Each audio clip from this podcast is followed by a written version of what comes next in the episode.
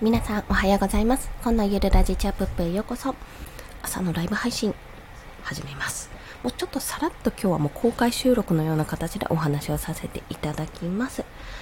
いいと思ったコンテンツに対してそれを分析する方法ですね。そちらについて今日はお話ししたいと思います。もうこれ朝起きてあのちょっと教えてもらった、教えてもらったわけじゃないんですが、とあるですね、インスタのアカウント、まあ、猫ちゃんのアカウントだったんですけども、を、まあ、課題というか題材というか、まあ、これがすごくマネタイズができているんだけど、まあ、それってどうしてかわかるっていうことがですね、あの、コミュニティに発信されていたので、まあ、ちょっとそれで分析をしてみてたんですよ。まあ、そこから、あ、こういうふうなことをやっていくと、なんていうのかな、分析にもなるし、自分の、例えばアカウント、インスタだって、その場合はインスタでしたけども、インスタのアカウントとかも、あ、こういう動線を組めばいいんだなってことが、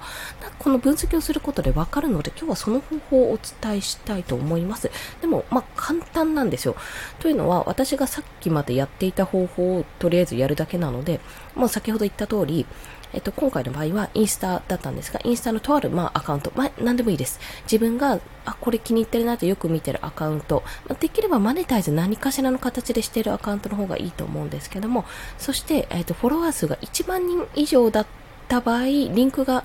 あの、ストーリーズハイライトとかにも貼れるので、あの、ストーリーズとかね、えっと、そ行った場合の方が、そのリンクがいろいろ貼れてる分、どういう誘導の仕方をしてるのかっていうのが分かりやすいかと思うので、まあそういったアカウントをやって、あの、見てみると良いと思います。で、そういったアカウントを一つ決めて、一つ決めたら、まあ、一つ決めて、なおかつ一つの投稿を見るわけですよ。で、そこから、どうやってマネタイズをこのアカウントをしているのかなってことをちょっと分析してみるんですね。例えば、もう一顧客として、まあ一読者として見るんですけども、最初は。まず見てみます。シャシャシャシャって見てみて、あ、なるほどなって投稿して、そこからどういう動線で、その自分の訴求したいリンクに連れて行ってるかっていうのをですね、確認してみるんですね。で、今回私が、あの、さっき課題、課題っていうわけじゃないんですけど、まあ出た内容としては、えっと、そこの投稿自体にはリンクは貼ってないんです。全くもって。で、プロフィール欄に飛んでも、プロフィール欄にもリンク貼ってないんですよ。一個もリンク、あ、一個リンク貼れるんですけども、一個もリンク貼ってなかったんですね。通教見る見ても確か貼ってなかったと思います。あ、加藤さんおはようございます。よろしくお願いします。ありがとうございます。さらっと今日はお話をさせていただきます。まず、今回はそのプロフィール欄にもリンク貼ってないし、投稿自体にもリンクが貼ってないし、一体これどこでマネタイズしてるんだって話になったんですですが、結論、私の出した結論としては、投稿を見ます。そこから最後に、あの、よかったらまとめやってるん、あままとめてると、この情報をまとめてるんで、そっちも確認してくださいって、プロフィール欄の方、トップページですね。そのアカウントのトップページで誘導を、そこからストーリーズのハイライトがいっぱいあるんですよ。で、その、今回の話のハイライトもあるので、そこをタップする。タップしたら、まあ、リンクが、リンクに飛べるわけですね。そこからリンクに飛ぶと、まあ、あの、今回保険の請求だったんですけど、保険の資料か、資料一括請求の、あの、おそらくアフィリエイトだと思うんですけど、そっちに飛べたんですね。で、それが一つのラインだったわけです。ただ、でもそれだけだと、ちょっと弱いからちょっとだってめんどくさいじゃないですか、そう考えると。行ったり来たりするって。でもこれだけかなと思ったんですけど、他のストーリーズハイライトと投稿を見ても、やっぱりですね、基本的にそんなにがっつりアフィリエイトはしてなくて、すべてね、ストーリーズとか、まあ、トップに飛ばすような仕様になってるのかなと思います。でもそれ見てるだけでですね、結構なんか、猫の、猫住まい、え、猫住まいって猫と一緒に暮らしてるアカウントだったんですが、それを見てるだけで、まあ、可愛いじゃん。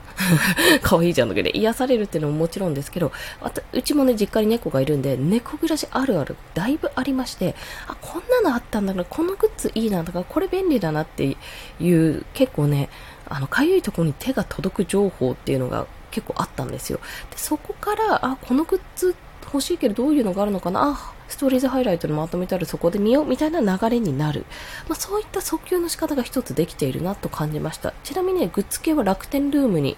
飛びましたね、一回。で、えっと、なおかつ、それ自体が、まあ、それ自体も猫ちゃんの写真とかもあるのですごい見やすいっていうのもそうなんですけども、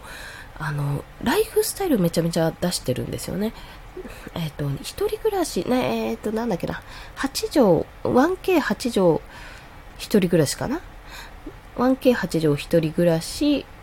で、の男性の方、ウェブデザイナーの方が猫ちゃんと一緒に暮らしてるっていうことが、まあ、すごいさっぱりとね、紹介文に書かれていたんですけど、すごいそれってイメージしやすいじゃないですか。まず第一に、1K8 畳狭い、狭いか、もう狭いか 1K しかないからね。狭いってなってるのにもかかわらず猫と一緒に暮らせるのってところにまず疑念が一つ湧いてるのと、でもそれでも写真を見てる限りすっごい可愛く、可愛い猫ちゃんがですね、すっごいのびのびと過ごしていて、お部屋も綺麗なわけですよ。まあ、写真撮るから